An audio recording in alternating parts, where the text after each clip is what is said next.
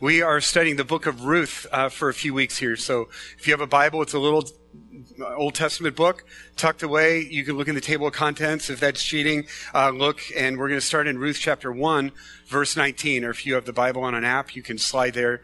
And uh, we're going to study this great book. But I want to start talking about uh, the state track meet. So if I say track meet, for some of you, that immediately sends shudders of fear. Maybe from your junior high days when you had to run track. I used to hate track. I always thought you're either born good at track or you're not. Like you can't, you can't jump high. That was my bias against track. So, and then as a parent, sometimes track meet means, particularly like in junior high, like you could be in a cold bleacher from four in the afternoon till nine to watch your kid run twice for like 30 seconds. And the rest of the time, you're just there to suffer. So I know those words can send just, you know, just shockwaves around the room. But yesterday, at the state track meet. Uh, two West High teams did really well. The guys and the gals both got second in state. That's amazing. And then Mid Prairie, we got some Mid Prairie folks in the house. Like they got first for the girls and second for the guys. Like that is really cool. And so what's awesome about track is that as you, if you know some of the athletes, you know some of the backstory behind them. Like, for example, there's a guy that did really well at West High this year that his freshman year went out for track and almost quit. Like just almost just gave up track and he's got one of the top times nationally in his event. Like you just think, wow, that could have gone a whole different direction if he would have just quit track, you know? And then uh, my daughter has a friend that it seemed like she ran so well this weekend, but she always got second, like, which is amazing because when you know the backstory in this gal that had to fight through some different just physical things and leg injuries and do you quit and do you keep going? But just to see what happens when you push through adversity, it's just, those are really inspiring stories that you can hear. So the same is true with the Christian faith. Like a lot of times in the Bible, our faith is equated with, with running or with, with a race. And so really the big question in this room this morning is, you know, where will we be in this race of following Jesus, like in five years and 10 years? And if there's something that's going to derail us, it's going to be this thing we call adversity adversity is something that's par for the course if you are following Jesus. But I think with our American mindset of Christianity, a lot of times we think that if we start following Jesus, it's going to be easy for us. It's going to be good. It's going to be simple. Like he's just going to take care of everything for us. So if I follow Jesus, I'll get good grades. I'll get people to date. I'll get, uh, I'll, get somebody to marry. We'll have kids. Our kids will be successful. I'll have a good job. I'll, you know, I'll like my job. Like I'll be healthy. Like all those things, we almost treat like Jesus like he's our genie. Like we just rub the bottle and then there he is. And we just give him our three wishes. And then our life is easy and simple and good and comfortable.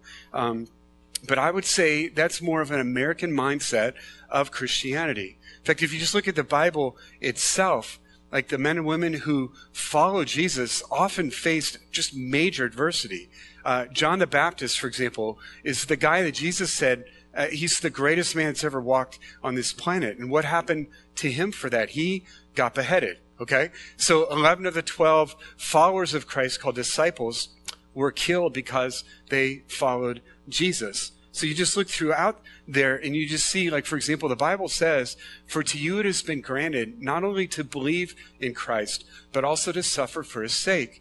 Now, you don't see a lot of precious moments, you know, big eyed kids with that verse on there hanging in many of these kids' nurseries these days, right? So you just don't see that. But what also is awesome in the Bible is when you look at the lives of these people, that gave their lives for Jesus, none of them did it like with an arm behind their back. You must follow Jesus. Oh, I hate this. This is horrible. Like it's the exact opposite.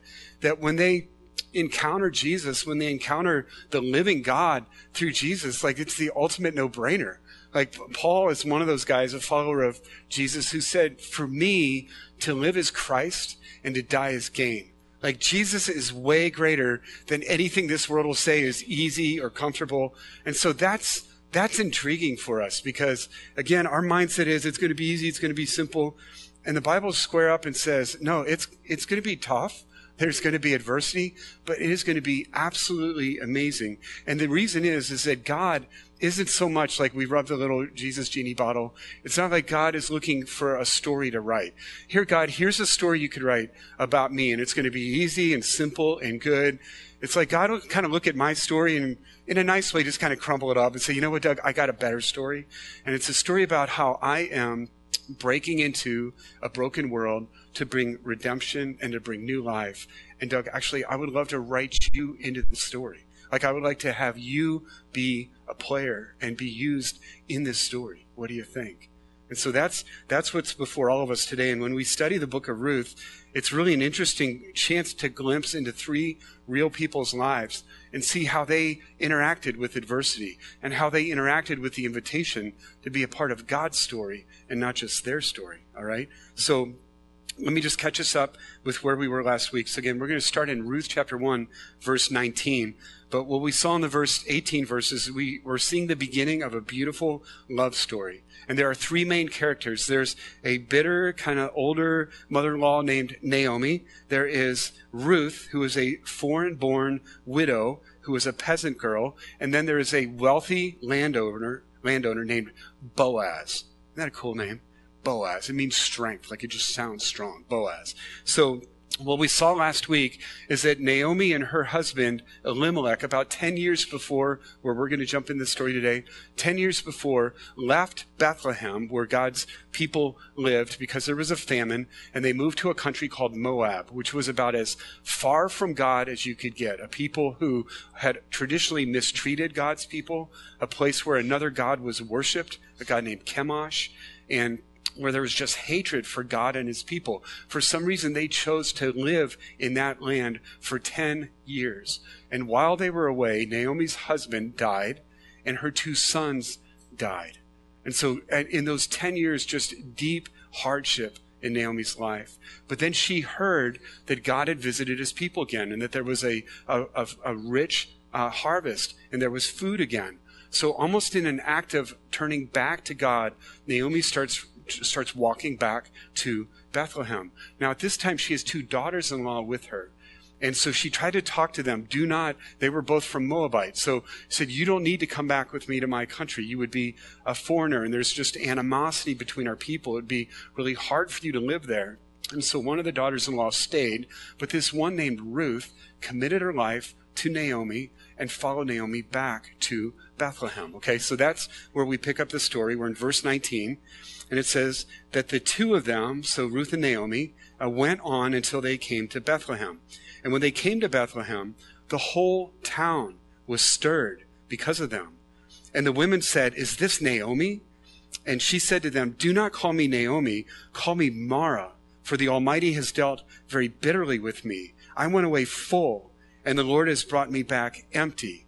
Why call me Naomi, when the Lord has testified against me and the Almighty has brought calamity upon me.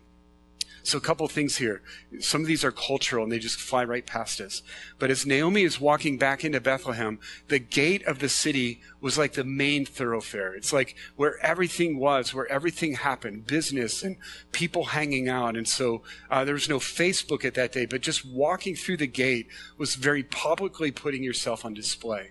And you can imagine Naomi, there just had to be a range of emotion. That the last time she was in that gate, she was leaving that gate with her husband and two sons.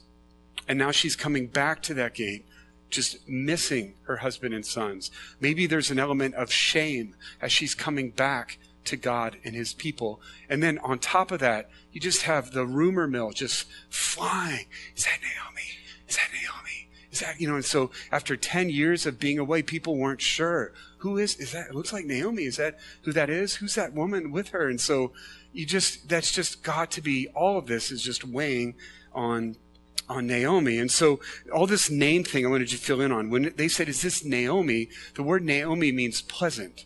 Is this pleasant? Is this like, it is well, it is good. And that's why she snapped at them and said, Don't call me Naomi, call me Mara. And the word Mara meant bitter.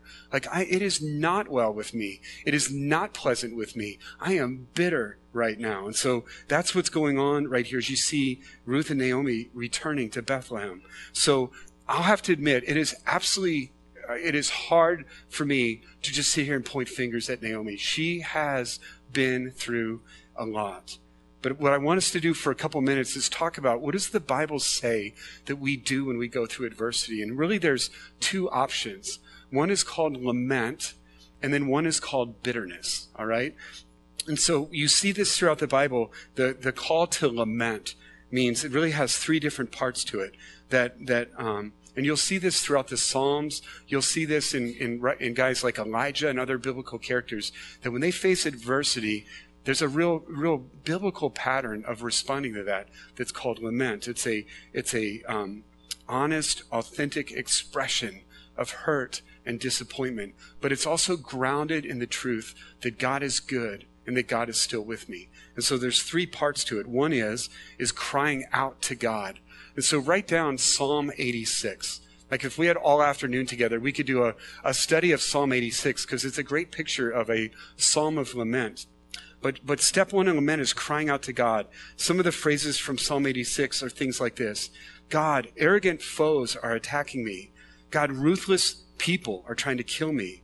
And they have no regard for you. So it's being honest before God. It's putting out your situation. God, it's really hard. Look what's happening at work. God, look what my neighbors are doing. God, look how my kids are responding. Like just whatever the hardship is, you just honestly put it before God that is way more authentic than uh, just slapping a smiley face on. Oh, it's good. We're inside like you're getting worked up, but on the outside to pretend like it's all good.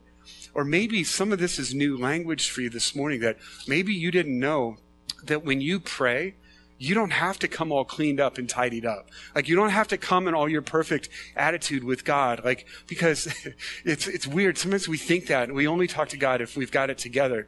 But actually God knows we don't, right? He knows our heart. And he would much rather us come. Like Jesus said, come to me, all you who are weary and heavy laden. He didn't say, come to me when you get your act together. Like I, I just want to see you when you're in a good mood. Like he's saying, no, if you are hurt, if there is adversity in your life, and just come and lay it before him. That's, that's authentic prayer. Okay. So that's part of lament is you cry out to God. And then the next part is that you ask him for help. Okay. Some of the phrases from Psalm 86. God, turn to me. God, have mercy on me. God, hear me. That's pretty basic. But how many times have you been in adversity where you feel like you've been asking God, asking God, asking God and he's not responding like it seems like. And you just say, God, are you hearing me? God, would you please hear me? So it's very basic. It's rudimentary. It's like, God, just help me, hear me, listen to me, answer me, God. Uh, because I am poor and needy. God, you are my God. Have mercy on me. Those are all phrases from Psalm 86, and it's crying out for help. But then the key part to lament is this last part it's responding in trust and praise. Listen to some of the statements from Psalm 86. You, Lord, are forgiving and good. God, you are abounding in love to all who call you. Teach me your way that I can rely on your faithfulness. Give me an undivided heart so that I can fear your name. So I know in this church there are many who have faced much more adversity than I have. But I can tell you that in the adversity that I have faced, when this has been my approach to that adversity, there is a much different way that my life is going after that, even in the midst of adversity. If I have those regular moments where I'm being honest with God, where I'm just crying out for help and leaving that time with just statements of confidence and assurance, and I do way better continuing through that adversity than if I take the other path. And so what what what I'm calling us to as a church this morning is not to not to assume there will be no adversity because there will be, but when you face adversity, can you just face it genuinely? Like so many of the psalmists, so many of the people who model lament for us, you cry out to God, ask for help, and then respond with trust and praise. Kind of the flip side of that is what we see in Naomi right now. And again, please, I don't want to throw Naomi under a bus because I could show you a highlight reel of my life in adversity, and I look like Naomi a lot of times. Like it's easy to go bitter instead of with lament, all right? But if we could just dissect a little bit what, what Naomi's doing right here. So, first of all, uh, she is ignoring the truth. All right. She, I don't know if you caught this, but a couple times God is referred to as the Almighty. The Almighty. That was the Hebrew name Shaddai. She's saying, Shaddai has dealt with me. So she's saying the powerful God, the sovereign God is dealing with me right now. She intentionally didn't use the name Yahweh, which is the covenant keeping God, the God of loving kindness. Basically, she's saying God is great, but he sure isn't good right now. So she's talking about God in ways that are not true. She is ignoring the truth. Second, she's blaming God. All right. And again, if you have a friend that's in the middle of bitterness, it's probably not good to just pull out my notes and start preaching at them. I mean, there's times you just have to be gracious and kind of let that vent. But like when there's time to speak truth back, like there's, there might have been a place here to say, Hey, Naomi, you know what though? Like, do you think like maybe it wasn't the wisest for you and Elimelech to leave God for 10 years? Like to go to a place where he wasn't, you know, is, is, is this all God? Like it seemed like everybody else stayed in Bethlehem and you guys left. Like, what you know could there be some connection again very gently you know to drop that right away but but again she was blaming god completely and the last one is that she's pushing people away and I, I can understand the crowds and all the little naomi naomi, naomi that had to be really annoying but but to walk back into the city with ruth right next to you and say i'm coming back empty handed like whoa, she you know, if Ruth's gonna be amazing here, like Ruth says, "What do you mean, no, man? You know, I'm you know, like that could have been Ruth going off right there." And as you're gonna see in the rest of the story, Ruth is an amazing blessing to Naomi that she's just totally overlooking. And so many times when we're in adversity, it's so easy for us to just kind of push the people away that actually God has put right in our lives to walk through that with us. All right. So here's why this is a big deal. Not just Maybe you've seen yourself go through adversity with both paths. I mean, one, it's just way more healthy to go the path of lament. But I could say, as a whole movement of Christians, you could have two different kinds of people. I am so fired up by people who face adversity and do it with the style of lament. Like they're honest, they put it out there, but their hope and confidence is in God. Man, that that fires me up, right? So, but the opposite can happen too. Are you around ever just people are just constantly bitter and just blaming God and just pushing, man, that just sucks energy out of a movement. Okay. So may God call us to be a people and to be families uh, who are just honest and lament before God. But man, we go strong in the face of adversity. And so why that's important is now we're going to kind of turn a page in the story of Ruth and Naomi because God is doing something amazing here. But right now Ruth has no, or Naomi has no idea about that.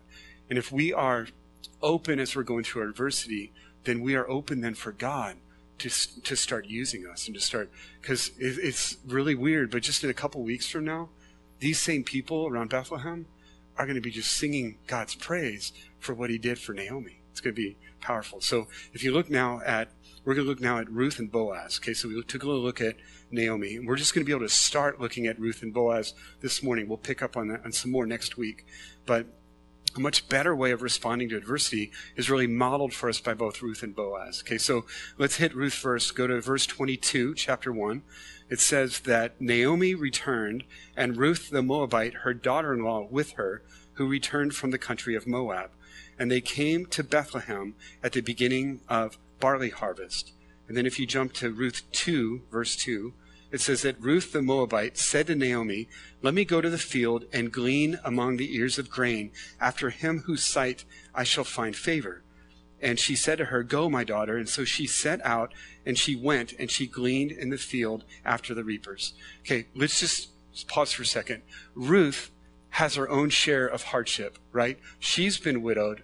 Now she is in a foreign land where she could be totally the object of racism, discrimination, abuse. She has no protection besides a very poor, very elderly, very bitter mother in law. That's her only defense.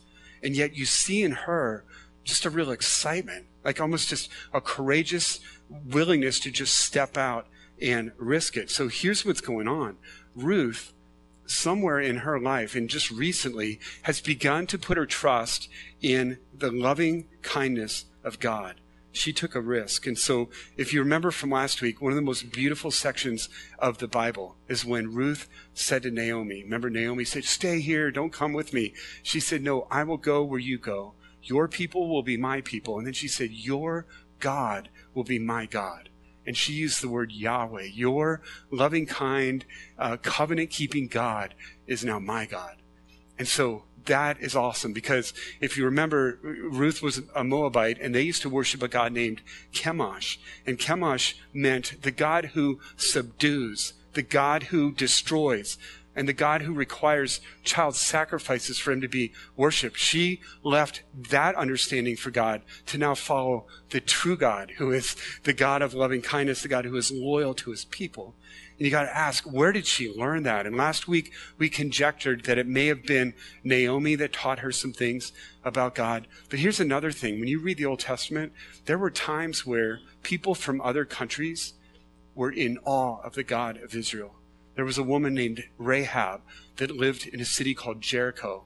And when God was going to uh, give Jericho to his people, they sent spies to Jericho. And this woman named Rahab told the spies, listen, our people are so afraid of your God. Like your, your God is strong and your God, we saw what he did. He got you guys out of Egypt. He led you guys through the wilderness. He's bringing you into the promised land like we are, we're shaking in our boots right now. And so, and so she heard the stories and how amazing, like for years, it may have been Ruth on the outside hearing these stories of this God who is so powerful and good to his people. And now she's not like one of those outsiders looking at that God. She's now on the team. And so I get the sense now with Ruth that there's a brand new chance for her to use like the opportunities of being on this team. Like, man, the covenant keeping God is with me. This is awesome. Let's put this to practice. Like, let's go into this foreign land where I'm a foreigner, where I could be a subject of discrimination, racism, abuse man, let's just go because God's a covenant keeping God. He's going to be good to me. And so again, we culturally miss through uh, just a lot of things she was going through. But by her asking Naomi, let me go glean in the fields, what she's saying is, let me leave the city walls. Let me leave the protection, as little as it is, of being in your presence. Let me just go out there and let me glean some food for us. They're probably starving. These guys are really poor. And so, and so there she goes encouraged, just willing to go because the covenant keeping God was with her. Guys, I got to, there's something fresh about being around somebody that just understands the gospel. That we need a slap in the face. Like some of us that have been around this God stuff for a while, we can forget this, the freshness, the energy, the way God is calling us to risk it for Him. That's exactly what Ruth is doing. And may that kind of be a wake up call to us this morning. Like, when's the last time that you just stepped out and risked obeying God, just knowing that He's going to be good and faithful to you, even if it's a hard risk that He's calling you to take? That's what Ruth is modeling for us. So she didn't go bitter. Uh, she trusted God and she took steps of risk. Now let's meet um, this last guy. Let's meet this guy named Boaz. And so, verse 1, chapter 2, we're introduced to Boaz before he even comes on the stage, okay, into the story. But chapter 2, verse 1 says that Naomi had a relative of her husband's, a worthy man of the clan of Elimelech, whose name was Boaz. All right, so his, his name means strong. He was a wealthy landowner. He was a man of high character, and he was related to Naomi. That's a huge piece in this puzzle. That as a relative, he could now step in and meet their earthly, financial, physical needs. All right? So that's a little just drop that the narrator puts in to the story to introduce us to Boaz. Uh, and so now we pick up more about Boaz in, in verse 3. So, chapter 2, verse 3. It says that Ruth happened to come to the part of the field belonging to Boaz, who was of the clan of Elimelech. There's the connection again, family relative. And behold, Boaz came from Bethlehem, and he said to the reapers, The Lord be with you. And they answered, The Lord bless you. And then Boaz said to his young man who was in charge of the reapers, Whose young woman is this? And the servant who was in charge of the reapers answered, She is the young Moabite woman who came back with Naomi from the country of Moab. And she said, Please let me, let me glean and gather among the sheaves after the reapers. And so she came, and she has continued from early morning until now, except for a short rest. And so now Boaz steps into our story. And he, in the backdrop of this culture and of this time, this is like a knight in shining armor, just kind of stepping out. You know, from the darkness, from the cloud, steps this man. It's almost too good to be true right? He's wealthy, he's powerful, and he's noble. He's worthy in character. He just steps out into the story. I mean, there's so many just authentic things here. Hebrew writers a lot of times don't make statements about a person's character, they'll let them appear in a story. And so what you're seeing appear here about Boaz is did you notice like when he started talking to his workers, I mean, God's a natural part of his conversation. Hey, the Lord bless you. Oh, the Lord greets you too.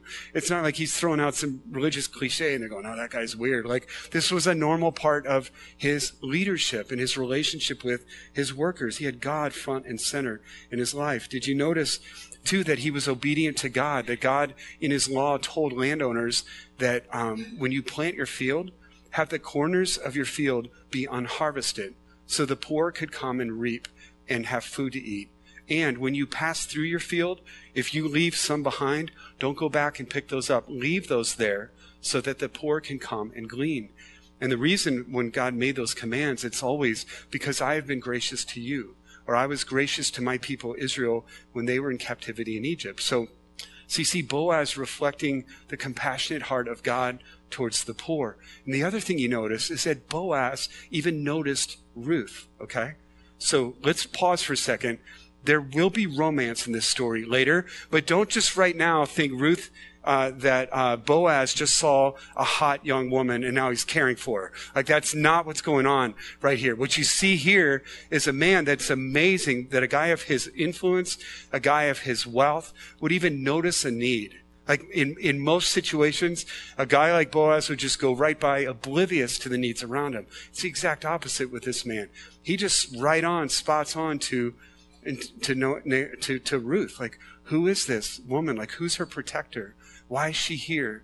Like, what's, what's her story? And so immediately he's caring for somebody who really is far beneath him in so many ways, socially and economically, uh, even racially, just so far beneath him. Yet he sees her need. He's drawn to her need uh, immediately. And so, and so what's really awesome here is that you see that Boaz is really reflecting what it looks like to be a person who walks in relationship with God. In fact, um, what if we were just trying to summarize what just happened in the story of Ruth? So into our story now steps a man who is righteous, who is powerful, who is wealthy, who's generous, and who notices the needs of the people around him. And so the key, this is important, that anytime you're reading an Old Testament story, is to not, the key of this story is not to elevate Boaz and to elevate Ruth. What we do as we study this story is we look at the true hero behind this story. And the hero behind this story is the God, is the Yahweh God who is who shows loving kindness to his people and who is committed to his people in his covenant relationship with them. So God is the hero here. And I don't know, did you notice um, one time it said that Ruth just happened upon Boaz's field. Like literally in the Hebrew, it just says, oh, by chance, she just happened to, and it's kind of even a tongue in cheek expression. What it's saying is, are you noticing all the factors that are just coming together for Ruth here? Let me just summarize it. They returned to Bethlehem. It was barley harvest, right? She just happened to go out into a field, and it happened to be Boaz's field. Let's pause on this. If you were to leave, if you were to leave the city gates of Bethlehem, the fields wouldn't have been like there wouldn't be big signs like Boaz's field, you know, John's field. You would have just seen a big, vast plot of land with all these little stones marking out boundaries. And the chances of her knowing where she was going were so small. She just picked a field and started gleaning there. And it just so happened to be Boaz's. It just so happened to be a relative of the family. Uh, even this, it just so happened that Boaz happened to be going by. He had many fields. He had many areas he could have been supervising, but just all these things lined up. It just so happened what you really see is that behind the scenes, God is continuing to write his story. It's a very beautiful story where he is caring for the needs of these characters, Ruth and Boaz, but he's writing a grander narrative, again, to um, uh, spoiler alert coming up for us is that Ruth is going to be one of, you know, one of her descendants is going to be Jesus Christ. And so he's painting a grand, God is painting a grander story, but he's stepping into this small story of Ruth and Boaz to meet their needs, but they are actually part of a bigger story. So that really means when God is writing a story, there's no just uh, chance. There's no small situation, small decision. There's no people that are not important and others that are important. God will use every circumstance, every decision, every relationship, every person to write His amazing story. And so that's true for us as well. So remember, like we've said earlier, we're invited into God's story. We're invited to be characters in that story. So, and that's true for all of us because one who is far greater than Boaz has stepped into our lives. One who is righteous, one who is powerful, one who is wealthy, one who is generous, one who notices the needs of people far beneath him. And that's Jesus Christ. That's the descendant of Ruth who steps into our lives. And it's through Jesus today, you guys, that we are invited into a relationship with this God who is, shows loving kindness to his people, God who is committed to his people. And then it's through Jesus Christ that we get to be a part of God's story.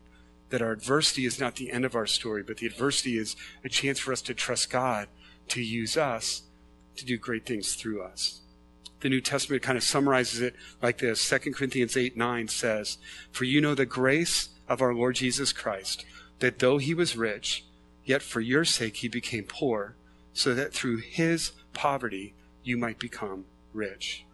And then 2 Corinthians 9, this is written by Paul, one of those followers of Jesus that sacrificed so much, but yet gained so much that he wouldn't make a trade. To live as Christ, to die as gain.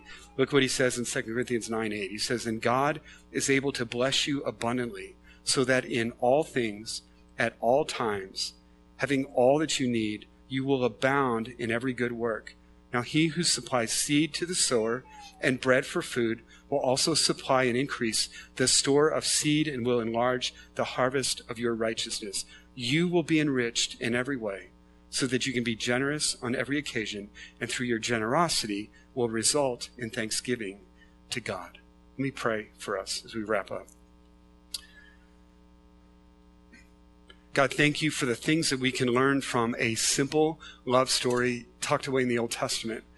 And thank you for the examples that we saw today of Ruth and Boaz, two people who, because you are good to them, because you were gracious to them, were people who were able to live uh, lives of generosity, who were able to lay down their lives uh, for others. And thank you for, as we can look at that little love story now, we can see big picture what you did through them we can see now that Jesus has come to this earth, that that's the ultimate story you are writing, that Jesus is here to step into broken places uh, like our lives and like uh, so many we see around us and like this world around us. And so, Jesus, help us to be a people, help us be a church that grabs onto you, that lets you be our Savior to set us free from sin, and then who blesses us so that we can be a blessing to others, that we can be agents of your redemption in this city and around the world. So, God, help us not be a people who go bitter in adversity, uh, but to be a people who honestly cry out to you for help and cling to your promises, and then watch you be good and true to us. You are amazing, God. Just unleash us as a people uh, today. In Jesus' name we pray. Amen.